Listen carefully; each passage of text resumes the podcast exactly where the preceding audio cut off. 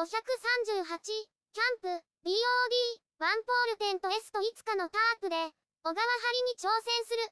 息子と一緒に庭キャンプしています。雨雲が近づいています。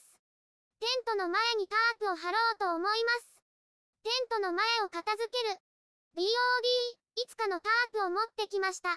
以前はスペースの問題で晴れませんでした。今日は小川張りに挑戦してみます。テントの前のものを片付けます。すべて移動しました。いつかのタープを出す。タープのケースを開けます。中身を出します。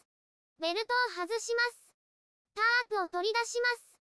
テントの前にタープを広げます。このようにしました。延長ベルトをほどきます。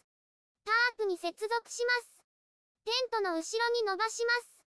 ポールとロープを準備する。袋からポールを出します。ポールを2本組み立てます。テントの後ろにポールを置きます。延長ベルトが届くか確認します。袋から付属品を出します。ペグ2本とロープを取り出します。ロープをほどきます。ポールの先端にロープをかけます。ロープを広げて引きます。広げられるだけ広げました。ペグをロープに刺します。反対側もペグを刺します。同様にペグ2本とロープを取ります。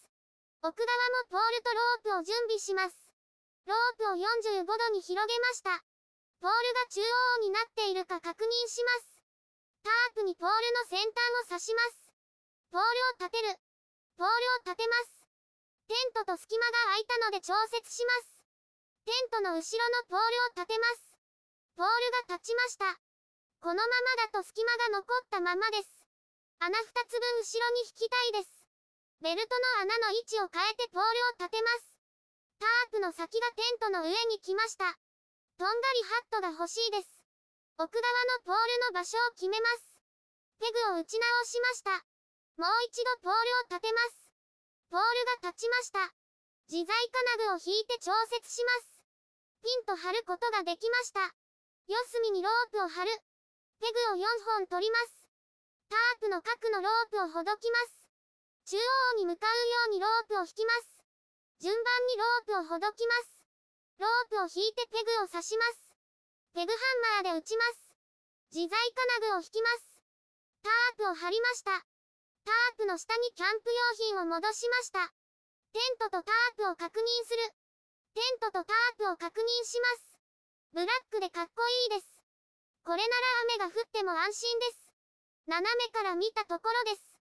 横から見たところです。タープの下は日陰になっています。後ろから見たところです。このベルトはどうすればよいでしょうか？とりあえず結んでおきました。斜め後ろです。タープとテントがうまく重なりました。練習してもっとうまく貼れるようになります。YouTube でたくさん動画を公開しています。概要欄からリンクを参照ください。